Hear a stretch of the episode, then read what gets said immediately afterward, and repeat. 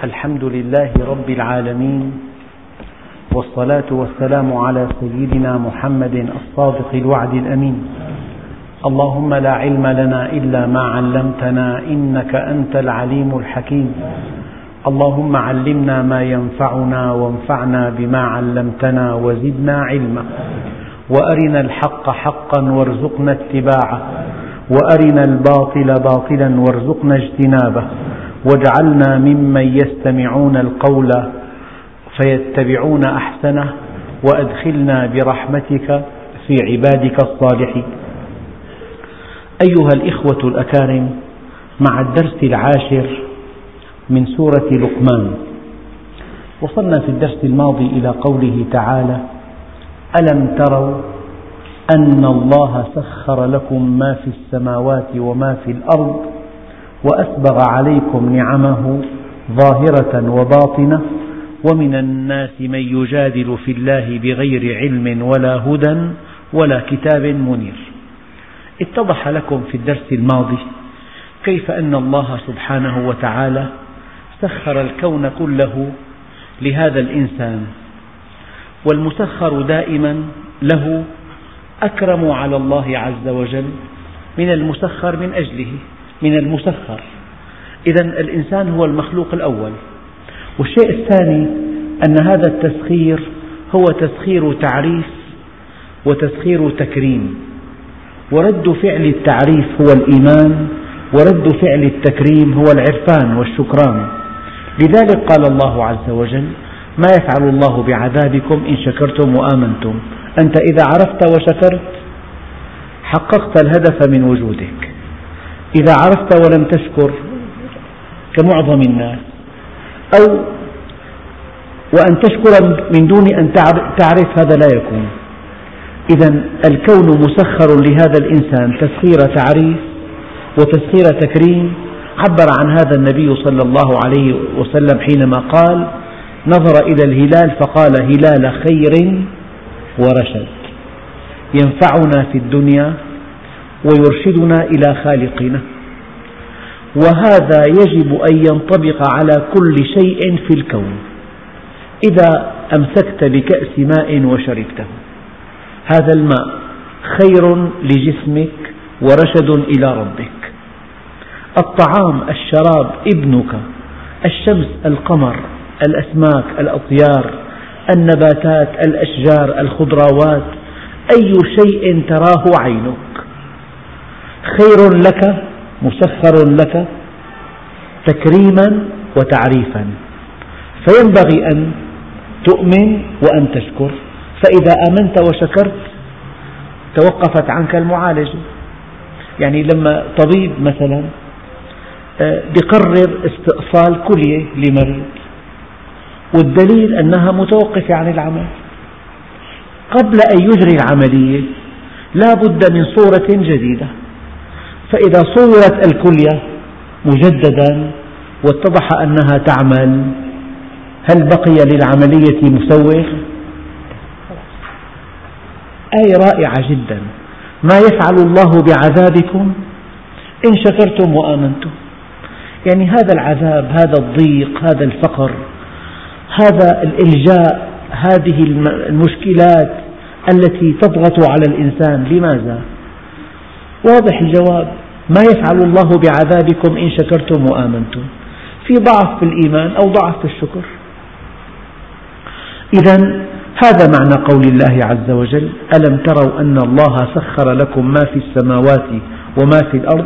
وقد يسأل سائل ما علاقتنا بالمجرات البعيدة؟ وكيف أنها سخرت لنا؟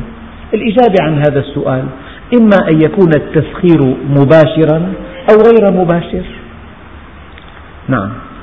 وأسبغ عليكم نعمه ظاهرة وباطنة وحدثتكم في الدرس الماضي كيف أن هذه النعم الظاهرة التي تعارف الناس على أنها نعم كنعمة الصحة والفراغ والمال والوجاهة والمكانة والزواج الناجح والأولاد الأبرار والمنزل الواسع هذه كلها نعم وألوان الأطعمة والأشربة هي ظاهرة. أما الباطنة هناك من النعم الباطنة ما لا سبيل إلى حصره. بالمعنى الأول. نعم البكتيريات في الأرض. الخلايا التي في الدماغ. الأجهزة الدقيقة جدا في جسم الإنسان. هذه نعم لا تعرفها أنت. إنها نعم باطنة. والمعنى الآخر أن كل مصيبة يسوقها الله عز وجل للإنسان. تكون هذه المصيبة سببا في هدايته. إنها من النعم الباطنة. لذلك عجبت لأمر المؤمن إن أمره كله خير إن أصابته سراء شكر فكان ذلك له خير وإن أصابته ضراء صبر فكان ذلك له خير وليس ذلك لغير المؤمن. أما معنى وأسبغ عليكم نعمه إسباغ النعمة إتمامها وتوسعتها. يعني أحيانا بعد أن تأكل يقدم لك تقدم لك الفواكه. وبعد الفواكه الحلويات وبعد الحلويات القهوة أو الشاي. وبعدها تعطر وبعدها تودع إلى خارج البيت. وقد تعطى هدية شوف الإتمام. والعوام المعروف بالتمام يقولون أسبغ عليكم نعمته أي أتمها. أعطاكم تفصيلاتها أعطاكم جزئياتها ظاهرة وباطنة. ومن الناس من يجادل في الله؟ كل هذه النعم هذه النعم نعم الوجود نعم الإمداد نعم الإرشاد نعم الأمن نعم الاستقرار نعم الأجهزة السليمة نعم الحياة الأسرية نعم أنك وجدت لتعرف الله عز وجل. نعم أنك المخلوق الأول والمكرم. كل هذه النعم ومع ذلك تجادل. يعني مرة كنت أودع صديقا لي في المطار. رأيت طفلا صغيرا يركض في أبهاء المطار. يعني وسطه كرة. كرة. يعني وضع له فوط كثيرة جدا لئلا معروف السبب قلت هذا الطفل بهذا المنظر حينما يكبر ويصبح شخصية مهمة وينسى أن الله قد خلقه من لا شيء أو خلقه من ماء مهين. ينسى أن الله عز وجل أنعم عليه بالإيجاد أنعم عليه بالإمداد. كل هذه النعم ينساها ويجادل ويقول لك هات لي دليل على وجود الله مادي. شوف الإنسان كيف يكفر. قيل يا إمام متى كان الله؟ فقال ومتى, ومتى لم يكن؟ متى لم يكن؟ متى غاب حتى يحتاج إلى دليل؟ المؤمن يرى الله في كل شيء وفي كل شيء له آية تدل على أنه واحد. فالإنسان يعني حينما يكبر لا ينبغي أن ينسى طفولته. كيف كان ضعيفا؟ كيف أودع الله في قلب أمه الرحمة؟ كيف سخر له أبا يعمل بجد وتعب ليقدم له حاجاته الأساسية؟ كيف عاش بين أسرة تحبه؟ كيف أسبغ عليه جمالا ووداعة ولطفا وصفاء وذاتية؟ الأمر الذي جعل أهله يقدمون له كل ما يحتاج عن طيب خاطر. أليست هذه نعم جلة؟ وأسبغ عليكم نعمه ظاهرة وباطنة ومن الناس. والآية دقيقة جدا. لم يقل والناس قال ومن الناس. بعض المعرضين بعض الكفار بعض المنافقين بعض المقصرين بعض المشركين ومن الناس. من يجادل في الله بغير علم ولا هدى ولا كتاب منير. لا يملك حجة عقلية دامغة لأن العقل مقياس أودعه الله فينا. ومستحيل أن يأتيك العقل بحجة على عدم وجود الله. الإيمان بالله بالفطرة وبالعقل وبالواقع وبالنقل. فهذا الذي يجادل بغير علم. يعني لا يملك حجة منطقية آه، صحيحة مقنعة على ما يذهب إليه. دعوته هواء دعوته بلا أساس دعوته بلا مقدمات صحيحة. إذا توصل إلى نتائج فالمقدمات غير صحيحة والمقدمات لا تؤدي لهذه النتائج بغير علم. يعني ما ممكن ليس من الممكن أن يملك الإنسان عقلا راجحا وأن يهديه عقله إلى الضلال. مستحيل هذا. إلا أن يجعل من عقله أداة لشهواته. العقل المطلق لا يمكن إلا أن يوصلك إلى الله. أما العقل الذي يسخره الإنسان لمصالحه الإنسان ينطق عن هوى. النبي عليه الصلاة والسلام بماذا وصف؟ لا وما وما ينطق عن الهوى إن هو إلا وحي يوحى. أما هناك أشخاص كثيرون وما أكثرهم في آخر الزمان ينطقون عن الهوى يعني يتحدثون بحديث يخدم مصالحهم يركز فيهم شهواتهم. إذا كلامهم أساسه الهوى وليس أساسه الحق. لذلك قالوا هناك منطق تبريري وهناك منطق تقريري. إذا كنت حياديا وموضوعيا يكون عقلك هاديا لك إلى الحق. أما إذا أردت أن تكون الشهوات هي الأصل وأنت مصر عليها عندئذ تستخدم العقل الذي أودعه الله فيك تبريرا لشهواتك. ولكن هذه الحجج المزيفة لا تلبث أن تتهافت أمام النقل الصحيح وأمام المنطق القوي فإذا أردت أن تجادل يجب أن تجادل عن علم.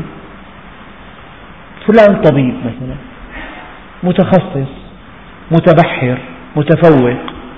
فإذا أراد أن يكشف أن في القرآن خللا ولن يستطيع ذلك ما من آية وردت في كتاب الله؟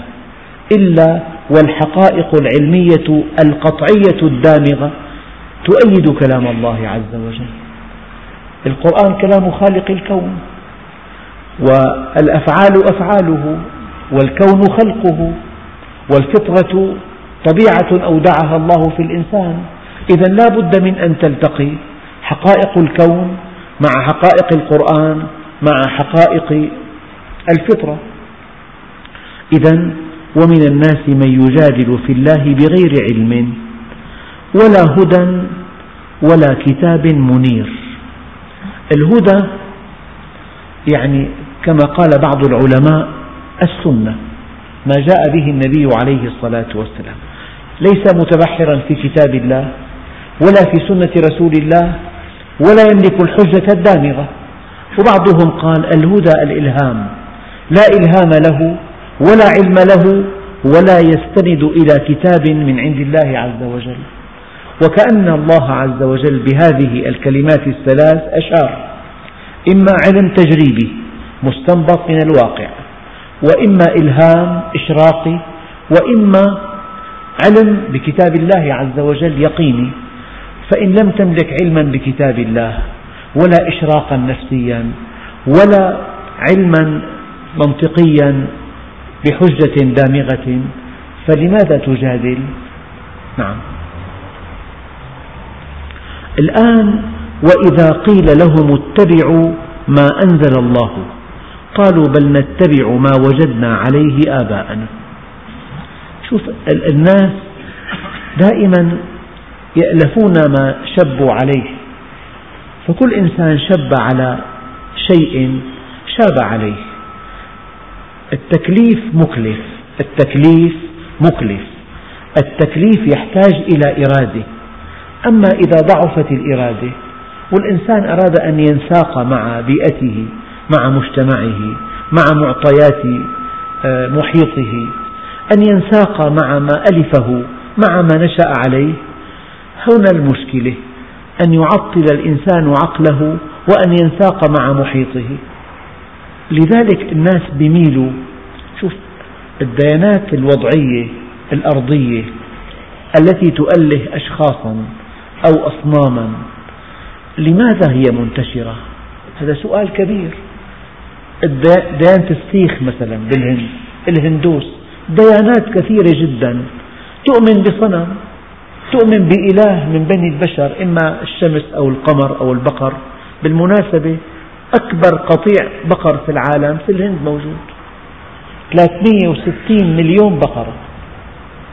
أكبر قطيع لأنهم يعبدونها من دون الله لا يذبحونها. فهي تعيش في بحبوحة وفي رعاية تامة لجهل أهلها. إذا لماذا يؤثر الناس أن يتبعوا هذه الديانات؟ لأنها بلا منهج بلا منهج بلا أمر بلا نهي. افعل ما تشاء وصدقنا. اعتقد بنا وافعل ما تشاء فالقضية غير مكلفة.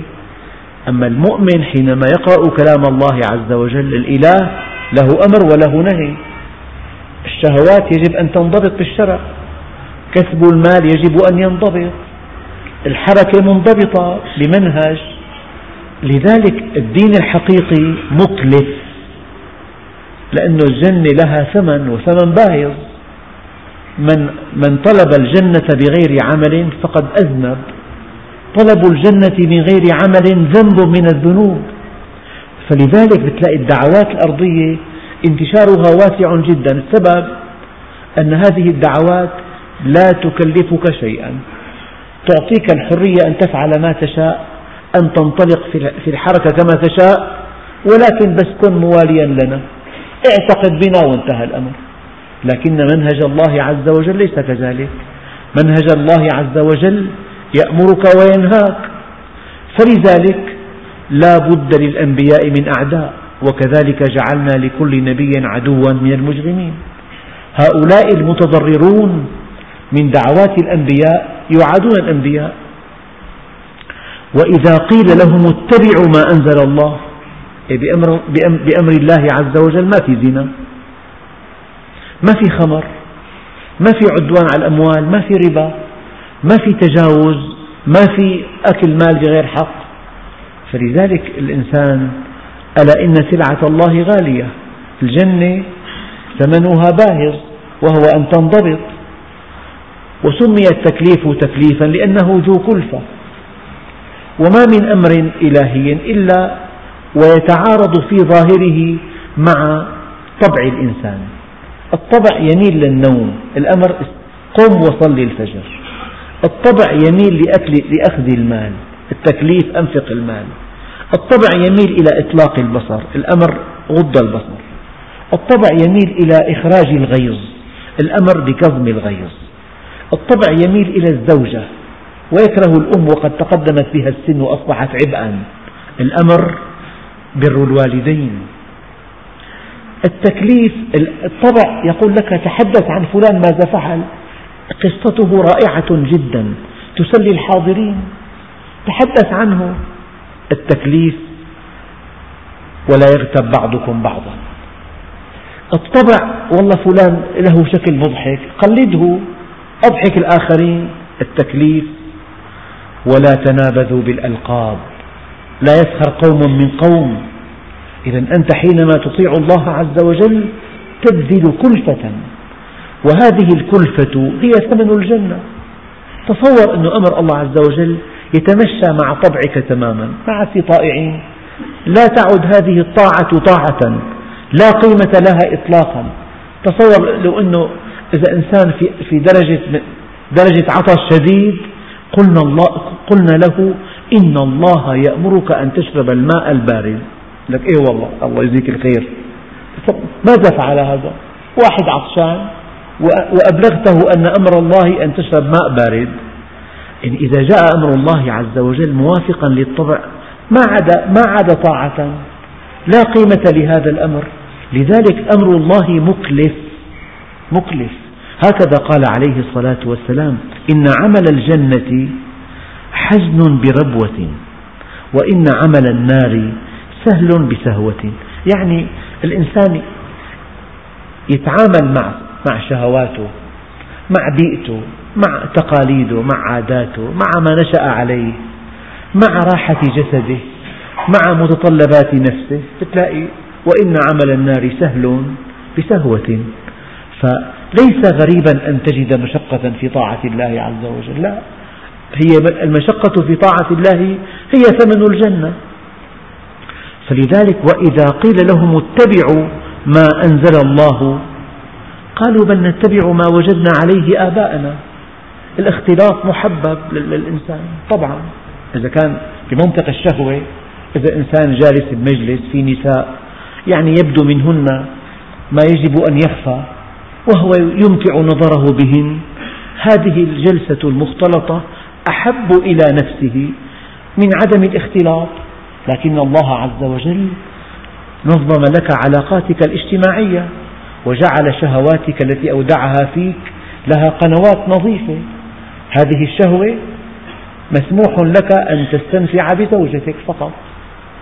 وما سوى ذلك يجب أن تغض البصر في محارم في زوجة في أجنبيات. أما أهل الدنيا كل, كل ذلك عندهم مباح. فلذلك الإنسان حينما يستقيم على أمر الله يشعر أنه عمل, عمل عملا عظيما. يشعر أن الله يحبه أن الله راض عنه. حينما يترك الشهوات الدنيا يتجلى الله عليه بسعادة عليا. لذلك قال أبو يزيد البسطامي رحمه الله تعالى لو يعلم الملوك ما نحن عليه لقاتلونا عليها بالسيوف. كنت أقول لكم من قبل حياة المؤمن نظيفة. ما في ما في بحياته. يعني التواء خيانة آه، موقف مبطن خداع آه، علاقات مشبوهة عمل في الظلام بيت آخر غير بيته الصحيح آه، امرأة أخرى في حياته غير زوجته. حياة المؤمن حياة نظيفة واضحة. فلذلك الإنسان وأكبر غلط نقع فيه أن نعد ما ألفناه في بيئتنا مشروعا. يجب أن تزين ما, ما ألفته في بيئتك بميزان الشرع. هكذا المؤمن. والله الناس كلها هيك هذا كلام مضحك. هيك نشأنا هيك ربينا هيك أهلي هيك أبي علمنا. هيك نحن عشنا ببيت واحد ما في عنا آه، حاجب وبواب. نحن ما نحب التفرقة. هذا كله كلام غير مقبول. من أنت حتى تشرع؟ خالق الكون شرع لك. لذلك لا طاعة لمخلوق في معصية الخالق. يقول لك هي مثل أختي. لا ما في هي مو مثل أختك هي أجنبية عنك. أختك من أمك أختك من أمك وأبيك. إن أمهاتهم إلا اللائي ولدنهم بس. فالإنسان لا يتجاوز الحدود. لا يتعدى لا يشرع لا يقنن من عنده لا يتفلسف كمان على الشرع. قل, أتعل قل أتعلمون الله بدينكم؟ إذا وإذا قيل لهم اتبعوا ما أنزل الله حقيقة المؤمن يا أيها الإخوة الأكارم ما كان لمؤمن ولا مؤمنة إذا قضى الله ورسوله أمرا أن يكون لهم الخيرة من أمرهم يعني من أولى صفات المؤمن أنه إذا ثبت له أن هذا كلام الله وأن هذا الكلام هكذا تفسيره. عندئذ يلغى اختياره. تختار أن تشتري هذا البيت أو هذا البيت أن تخطب هذه الفتاة أو هذه الفتاة أن تسافر أو لا تسافر أن تعمل أو لا تعمل. أما أن تختار أن تطيع أو لا تطيع ليس هذا من شأن المؤمن. ما كان لمؤمن ولا مؤمنة إذا قضى الله ورسوله أمرا أن يكون لهم الخيرة من أمرهم. إذا كنت مؤمنا حقا أمام أمر الله عز وجل لا خيار لك. إذا كنت مؤمنا حقا أمام أمر الله وما صح من حديث رسول الله وما ينطق عن الهوى إن هو إلا وحي يوحى. ما في لك رأي؟ تقول أنا رأيي معقول هالحكم غير معقول؟ الوقت صعب. نحن بآخر الزمان. العالم تبدل. العصر عصر علم. ما عاد فيها التعقيدات. هذا كله كلام الجاهلين. إذا كان هذا أمر الله ثابتا عندك يجب أن يلغى اختيارك. هي الآية قالوا بل نتبع ما وجدنا عليه آباءنا. أولو كان الشيطان يدعوهم إلى عذاب السعير. يعني الشيطان يدعوهم عن طريق التمسك بآبائهم وأجدادهم وتقاليدهم وعاداتهم إلى عذاب السعير. وأقرب مثل لنا دمشق المسلمة المؤمنة يقول لك هي شام شريف والدين في الشام إذا كان العريس ما دخل بين النساء الكاسيات العاريات وجلس على كرسي أمام كل هؤلاء النساء العاريات شبه العاريات يعني عمله مستهجن. هي وحده هذه واحدة. بعدين بتلاقي ببعض الحفلات منصور المدعوات. وهن بأبهى زينة. ومنقتني شريط ومنعرضه هي مرت فلان شايف هي مرت فلان. أي دين هذا؟ أي دين هذا؟ أي شرع هذا؟ أي هيك التقاليد الآن هيك. يعني إذا كان حفلة عرس ما فيها تصوير ما يعني ما ما لا بهجة. والتصوير يعني كل هؤلاء النسوة يعرضن أمام أزواج أجانب وكأنه يراها في أبهى زينتها. فلذلك أيها الإخوة الأكارم ما دمنا قد وصلنا لهذه الآية. هذه التقاليد البالية والعادات والأعراف والكلمة هيك الدقيقة اتيكيت والأصول الاستقبال إنه دخل على البيت الزوج مو بالبيت تفضل أهلا وسهلا. تستقبل الزوجة صديق زوجها قبل أن يأتي. كل هذه الصفات كل هذه المعطيات الغربية التي جاءتنا عن الغرب هذه لا أصل لها في الدين. فالمسلم الحقيقي الذي يطبق أمر الله عز وجل ويجعل من بيته بيتا مسلما. قال أولو كان الشيطان يدعوهم إلى عذاب السعير. فالذي إن كان هناك تطبيق عملي لهذه الآية الذي أتمناه على كل أخ حاضر. يعني سماع الدرس سهل. أما البطولة أن تأخذ هذا الكلام مأخذا جديا. أن تتعامل مع هذا الكلام تعامل رجل. ما في حل وسط. إما أن ترد عليه وإما أن تتبناه. إن كان معك حجة رد عليه. يعني أنت بين أمرين. إما أن تكون مع شرع الله أو مع التقاليد والعادات. وكم من شاب انتكس نكسة كبيرة لأنه استجاب لأهله وانتكس إلى عاداته وتقاليده. طبعا أي مجتمع إذا بني على معصية هؤلاء المجتمعون على معصية لصالحهم ألا يسمحوا لآخر يطيع الله بينهم لأنه إذا أطاع الله بينهم كشفهم وعراهم. فلذلك ينقضون عليه المجتمع الغارق في المعصية ينقض على كل إنسان يريد أن يقيم أمر الله عز وجل.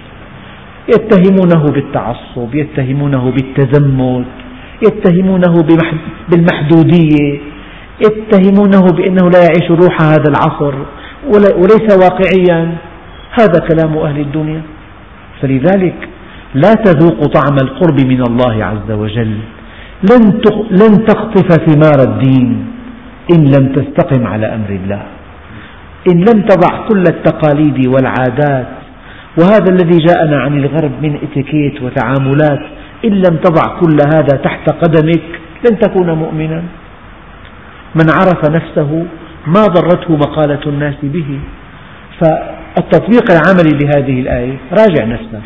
في ببيتك معاصي في مخالفات في تساهلات في إيثار للعادات والتقاليد التي نشأت عليها على شرع الله وأمره. يعني نخجل نقول نحن هي زوجتي أجنبية على فلان تستحي نقعد جلسة مختلطة. كيف بالإمكان أن تصلي صلاة فيها إقبال على الله عز وجل؟ وقبل قليل كنت في معصية. أيحق لك أن تنظر إلى امرأة لا تحل لك؟ فضلا عن أن تلقي بعض الكلمات المضحكة وأن تضحك الحضور وهم نساء ورجال. الاختلاط أحد أنواع. الآن بالبيع والشراء كثير في عادات. يقول لك بذمتي بأمانتي كله اليمين كاذب. أخي هيك, السوق كله. إذا ما كذبنا ما بنربح من قال لك ذلك؟ كل حرفة فيها معاصي كثيرة. هي فيها غش هي فيها كذب هي فيها وعد كاذب. هي فيها تدليس هيك أخي؟ هيك أهل الحرفة حتى في بعض المهن في فروقات مثلا في عبوات في آه، بعض المخالفات تلاقي ماشي حتى في البيع في بيع السلام حتى في بيع الوعدة. يعني أنا أتمنى أن هي كلمة هيك الناس نحن مع المجموع هكذا نشأنا هيك أهل قريتنا هيك أهل بلدنا. هيك أهلي علموني وين ماشي أنت؟ أين أنت سائر؟ قف وراجع كل علاقاتك راجع كل العادات والتقاليد راجع كل المعطيات في البيت وفق كلام الله عز وجل. هذا إذا كنت مؤمنا صادقا. إذا أردت وجه الله عز وجل إذا أردت أن تقطف ثمار إيمانك يحبك الله ورسوله. لا تقبل شيئا إلا بدليل قطعي. ولا ترفض شيئا إلا بدليل قطعي. النبي عليه الصلاة والسلام ماذا قال؟ قال اصنعوا لآل جعفر طعاما فإنه قد جاءهم ما يشغلهم. أمر نبوي أن يقدم الطعام لأهل الميت. عندنا بالعكس الآن. أهل الميت فوق مصيبتهم الكبيرة. التي قصمت ظهرهم عليهم أن يهيئوا طعاما لكل من, من عزاهم. هذا الطعام أنا أتمنى ألا تحضروا لأنه خلاف الشرع. أبدا. الشرع يقول اصنعوا لآل جعفر طعاما. الأولى أن يقدم الطعام لأهل الميت. جاءهم ما يشغلهم. أما أن يكلف أهل الميت بإطعام الطعام وتأمين الطعام الطيب والحلويات والفواكه والطاولات والكراسي. هي مخالفة للسنة. هي عادة من عاداتنا السائدة في مجتمعنا المخالفة للسنة. يعني إن إنسان بزور مريض النبي الكريم يقول من عاد مريضا فأكل عنده شيئا فهذا حظه من عيادته. هيك التوجيه. إن معقول من ضيفه قهوة؟ شوي معقول. هذا جاء عائدا يعود هذا المريض. إيه، في حكم نبوية كبيرة جدا. لعل هذا العائد الذي يعود هذا المريض يخشى من العدوى. فإذا قدمت له شرابا يتحرج. معه التهاب كبد معه مرض معدي. أخي ما بدي أشرب شيء ما بصير. أهلا وسهلا ضيفنا. لك يا أخي هيك توجيه النبي اللهم صل عليه. فقد يتحرج الزائر أن يشرب شيئا أو أن يأكل شيئا خوف العدوى. وقد يقدم طعام طيب أو فاكهة طيبة أمام المريض وقد منع منها يزداد ألمه. وقد يكلف أهل المريض أن يقدموا الضيافة وهم في شغل عن, عن تضييف الضيوف. فالنبي الكريم وجهنا أنك إذا عدت مريضا ينبغي ألا تأكل عنده شيئا. فإذا أكلت شيئا فهذا حظك من عيادتك. ومن عاد مريضا فكأنما خاض في الرحمة خوضا.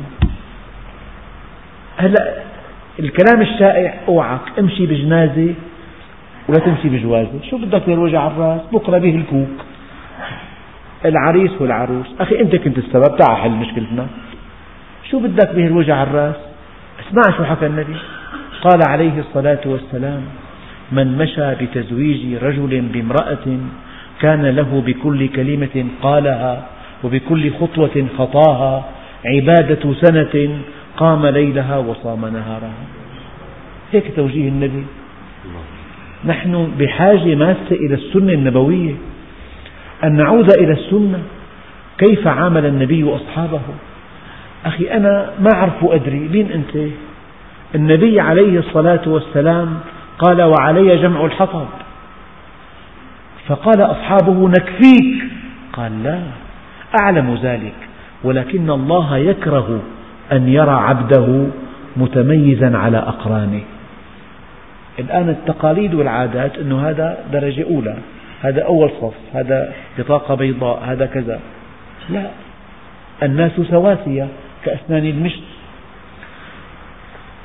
يعني أردت من هذا الكلام أن نعيد حساباتنا عيد حساباتك حتى في احتفالاتنا حتى في آه، مناسبات الحزن والفرح. الأعراس كلها يعني الأعراس فيها حفلات اختلاط وفي بالأعراس تصوير وفي بالأعراس دخول العريس إلى أمام المدعوات. هذا كله خلاف السنة. تلاقي شاب تقي. أيام الخطيب بيثني عليه بالعقد القران عائلة تقية ورعة مستقيمة. بعدين تلاقي ست سبع معاصي كبيرة ظهرت من هذه الأسرة. فنحن نريد أن نراجع أنفسنا في كل علاقاتنا في كل دخول دخولنا في كل إنفاقاتنا في كل نشاطاتنا وفق السنة. لذلك ربنا عز وجل قال والله في آية تقسم الظهر. قال وقدمنا إلى ما عملوا من عمل فجعلناه هباء منثورا.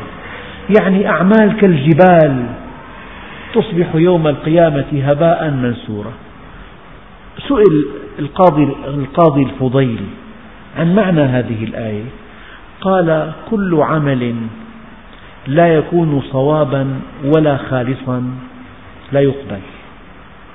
أما خالصا ما ابتغي به وجه الله وأما صوابا ما وافق السنة.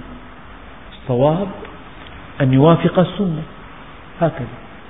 إذا يجب أن تعرف السنة. يجب أن تعرف سيرة النبي. يعني القصة المشهورة تعرفوها كلكم تعرفوها. لما ببدر الرواحل قليلة والنبي عليه الصلاة والسلام أمر أن يتعاقب كل ثلاثة على راحلة. هو ماذا فعل؟ قال وأنا وعلي وأبو لبابة على راحلة. فلما جاء دوره في المشي توسلا إليه أن يبقى راكبا. قال ما أنتما بأقوى مني على السير ولا أنا بأغنى منكما عن الأجر. إذا في عندك استعداد تسوي نفسك مع الناس بكل شيء. أن تكون واحدا منهم حتى في بيتك. هكذا السنة. كان إذا دخل بيته لف ثوبه صلى الله عليه وسلم. قال أكرموا النساء فوالله ما أكرمهن إلا كريم. ولا أهانهن إلا لئيم. يغلبن كل كريم. يغلبهن لئيم. وأنا أحب أن أكون كريما مغلوبا. من أن أكون لئيما غالبا هي السنة. السنة وعاشرهن بالمعروف. والمعروف في هذه الآية لا أن تمتنع عن إيقاع الأذى بهن بل أن تحتمل الأذى منهن. إذا أردت من هذه الآية أن نجري حسابات دقيقة ومراجعات عميقة لكل علاقاتنا واحتفالاتنا وأفراحنا وأحزاننا وكسب أموالنا وإنفاق أموالنا وكل نشاطاتنا. يجب أن تقع وفق الكتاب والسنة. الإسراف مثلا إن أنت هل سمعت اليوم ما قلته في الخطبة؟ إن الله لا يحب المسرفين. إذا أسرفت في كل شيء فالله لا يحبك. هذا مال مال. هناك من هو في أشد الحاجة إليه. إن أعطيت ما فاض عنك إلى إلى فقير ارتقيت عند الله عز وجل. أنت كل واشرب لكن من دون إسراف ولا مخيلة. أنفق ما في مانع. أنفق ولكن في الأصول. والذين إذا أنفقوا لم يسرفوا ولم يقتروا وكان بين ذلك قواما قالوا بل نتبع ما وجدنا عليه آباءنا. أولو كان الشيطان يدعوهم إلى عذاب السعير؟ ومن يسلم وجهه إلى الله وهو محسن فقد استمسك بالعروة الوثقى. لا انفصام لها بالعروة الوثقى. وإلى الله عاقبة الأمور. هذه الآية دقيقة جدا. أولا الإنسان أحيانا يتمسك بعروة. هذه العروة ليست وثقة. تنخلع بيده. الإنسان متمسك بشيء فإذا بهذا الشيء ينفلت هوى. إذا هذه العروة غير وثقة. أحيانا تربط مقطورة بقاطرة. فهذه الحلقة الثخينة جدا في مؤخرة السيارة. هي عروة. لكن بلغني أن هناك معامل في أوروبا متخصصة في صناعة هذه العروة. أنه عم يجر مقطورة فيها عشرين طن. فإن لم تكن وثقة تدهورت المقطورة. إذا هناك معامل لا تعمل إلا هذه العروة. متخصصة في صناعتها من أصلب المعادن ومن أشد أنواع الخلائق متانة وقساوة. فالعروة الوثقى العروة هي الشيء الذي تتمسك به. فإن لم يكن هذا الشيء متينا انفلت بيدك وهويت معه. أما ما هو الشيء الذي إذا فعلته؟ كأنك تمسكت بعروة وثقى تنجيك إلى يوم القيامة وإلى الأبد؟ قال ومن يسلم وجهه إلى الله وهو محسن. يعني أحيانا الإنسان يطيع الله عز وجل لكن وجهته إلى الدنيا. الآية دقيقة جدا. العبرة أن تطيع الله وأن تتجه إليه. هذا يسموه أن, أن, أن تكون ربانيا. في شخص شهواني وشخص رباني. معنى ربانيا أي أن تحسن العلاقة مع الله إلى أقصى درجة عن طريق الإقبال عليه.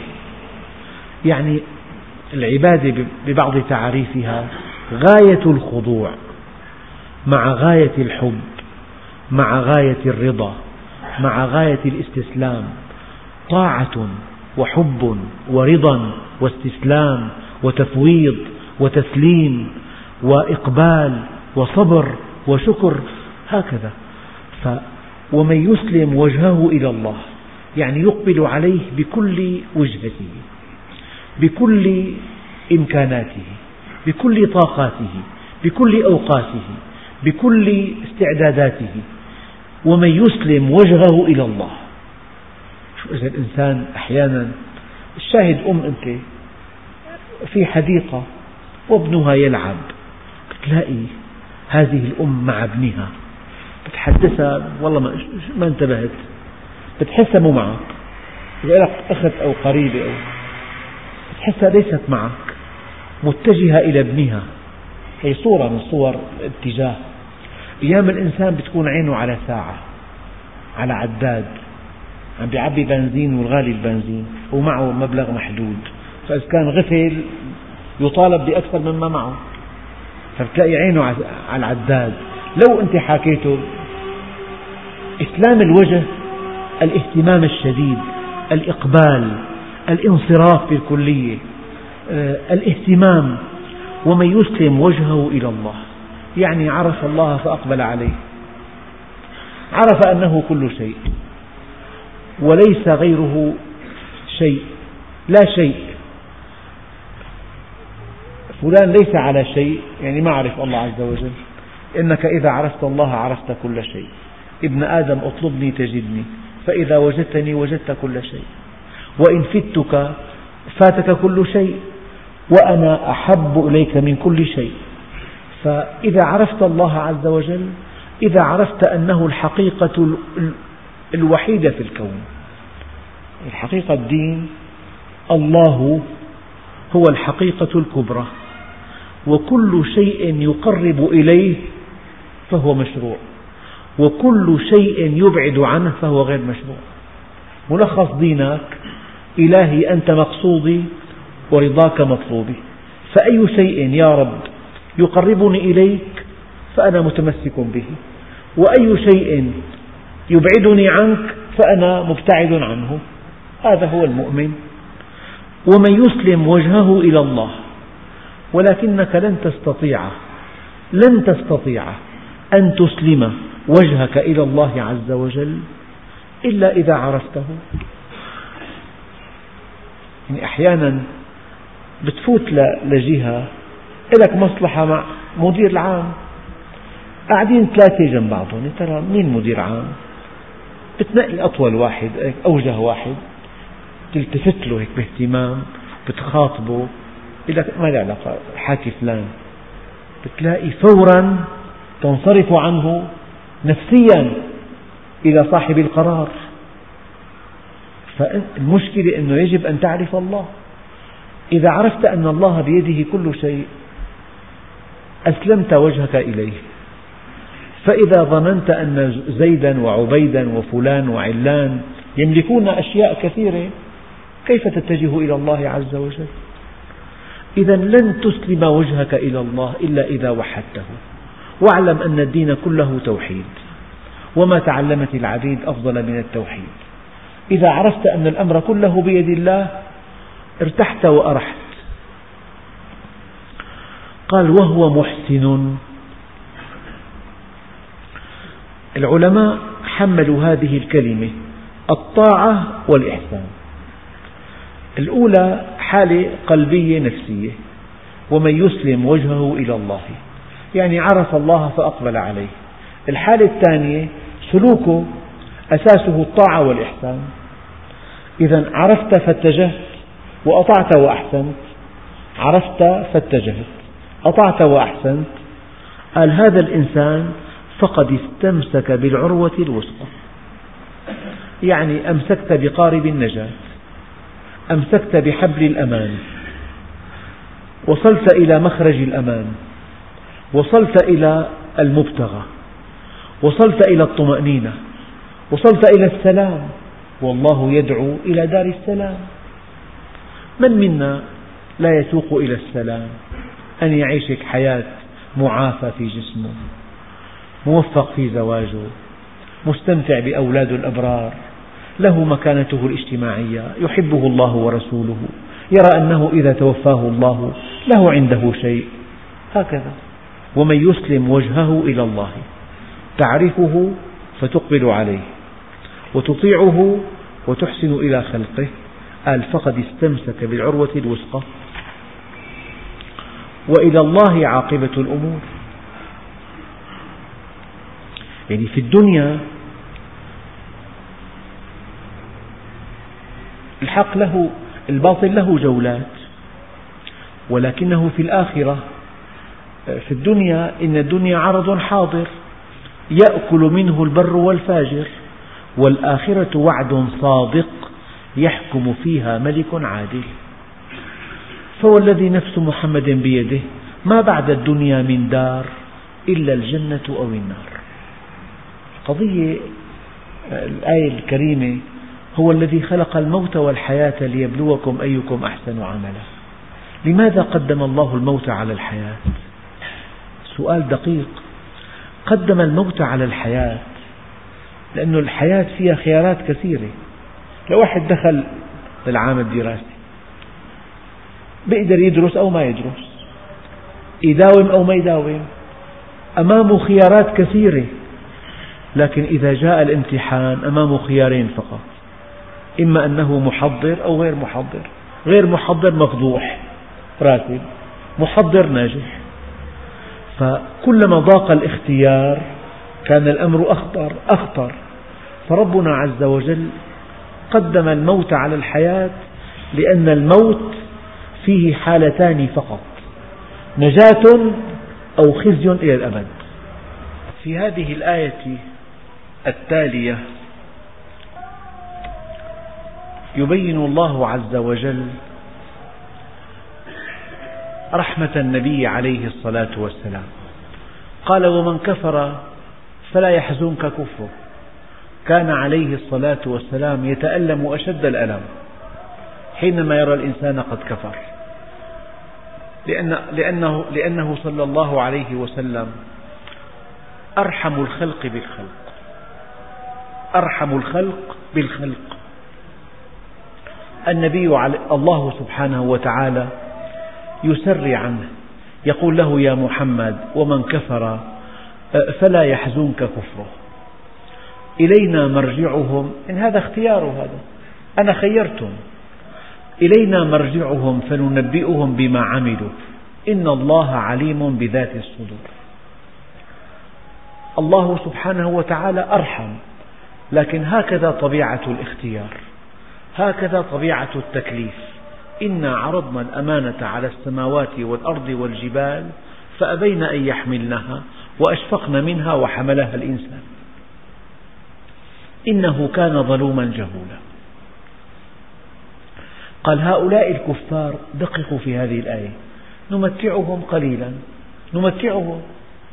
قد تجد بناء فخم جدا. بستان مركبة فارهة رصيد في المصرف كبير جدا أموال تأتيه كالأنهار. إياك أن تقول لك أن تقول هنيئا له. إياك. إن قلتها مرة واحدة فأنت لا تعرف الله. كما قالوا قال الذين أوتوا العلم ويلكم ثواب الله خير لمن آمن وعمل صالحا. قال الذين يريدون الحياة الدنيا يا ليت لنا مثل ما أوتي قارون إنه لذو حظ عظيم. ربنا عز وجل قال نمتعهم قليلا ثم نضطرهم إلى عذاب غليظ. يعني إذا أنت متيقن أنه إنسان أركبوه بأفخر مركبة وساقوه إلى الشنق هل تقول له هنيئا لك؟ أو تقول في نفسك هنيئا له على هذه المركبة الفخمة إذا كنت قد متيقنت أن هذا الإنسان الذي يركب هذه المركبة الفخمة الوثيرة القوية الفارهة الأنيقة الحديث الصنع إذا تيقنت أنه يساق بهذه المركبة إلى الإعدام أتقول في نفسك هنيئا له على هذه المركبة الفخمة يا ليتني مكانه أعوذ بالله. معنى ذلك لا تعرف شيئا.